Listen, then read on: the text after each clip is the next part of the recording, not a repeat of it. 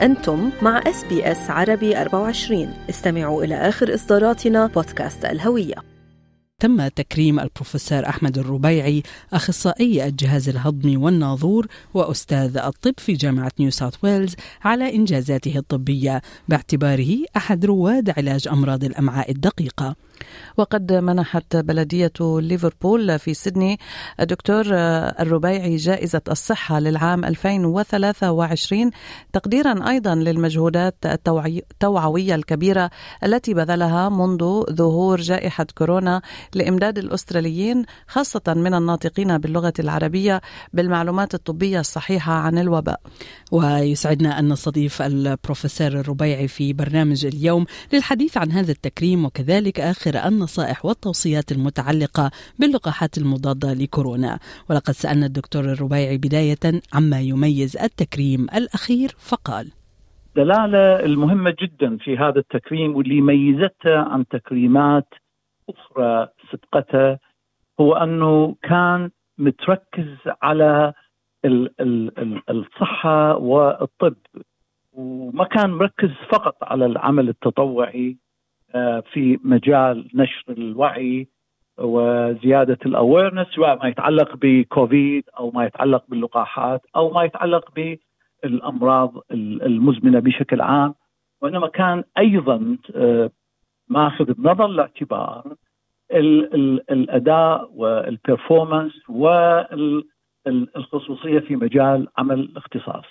آه، واحدة من النقاط اللي اعتمدها هذا التكريم هو إنه في مجال اختصاصي آه، أكو هناك نواظير خاصة عالية التخصص للأمعاء الدقيقة واسويها أنا as one of أحد ثلاثة في نيو ساوث ويلز والمركز اللي أعمل هاي النواظير فيها هو أحد أكثر المراكز آه، تقدما في هذا الناظور على مستوى أستراليا ونكاد ننجز أكبر عدد من النواظير في هذا المجال التخصصي آه، في في في آه، أستراليا اجمالا.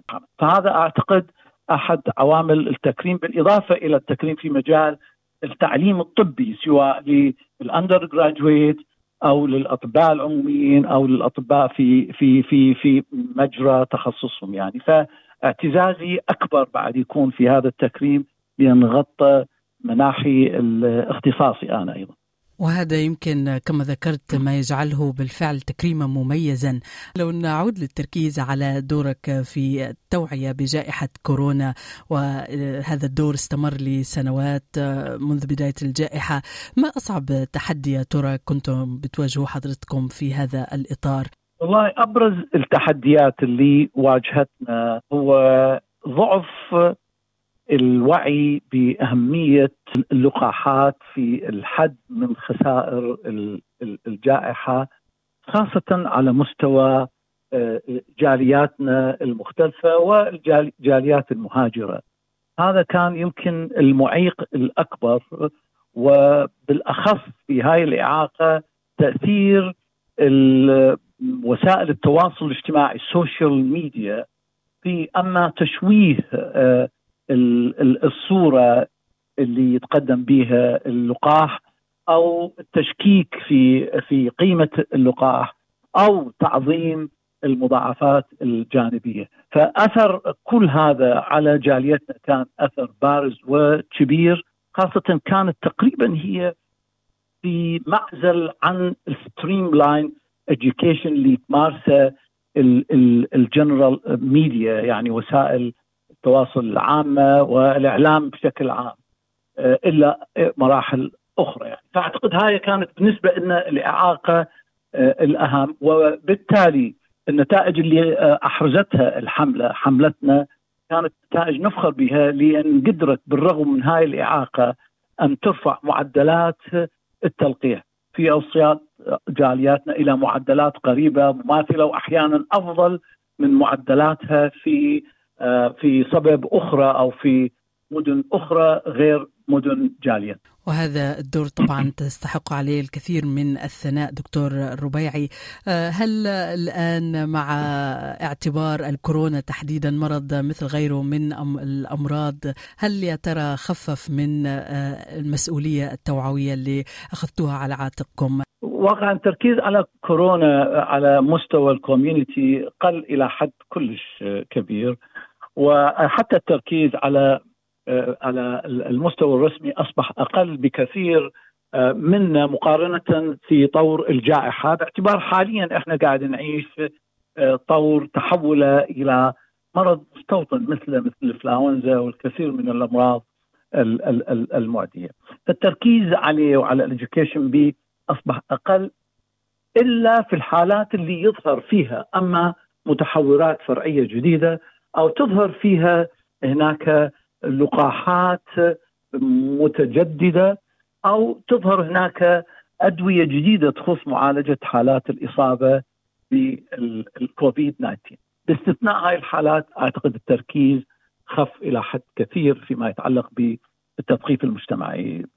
بازاء كورونا وكوفيد 19 وهذا يخليني أسألك دكتور هل تعتقد إنه الأستراليين وخاصة من أبناء الجالية العربية راح يهتموا كثير بدعوة الحكومة الفدراليه للبالغين اللي آه يعني لم يتلقوا جرعة معززة من لقاح كوفيد 19 إنه يحصلوا على جرعة لقاح إضافية؟ البعض ستكون بالنسبة له جرعة رابعة والبعض قد تكون جرعة خامسة. هل في اهتمام للناس بمتابعة النصائح المتعلقة باللقاح؟ الإصلاحات أعتقد أزاء قضايا كبيرة جارية حاليا. قسم منها يتعلق بالحالة الاقتصادية ورفع سعر الفائدة المتكرر وقسم آخر يتعلق من بمصائب بلدان الأم يعني. وقسم منها يتعلق بمصائب الوضع العالمي وغيره.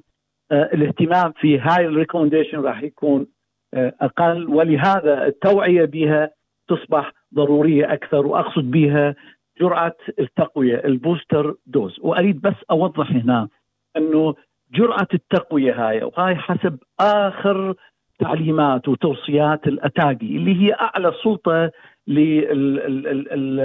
للتعميم استعمال اللقاحات في أستراليا توصي بأن تكون لازمة شرطية يعني ريكومندد لكل من هو فوق ال 65 من العمر اولا.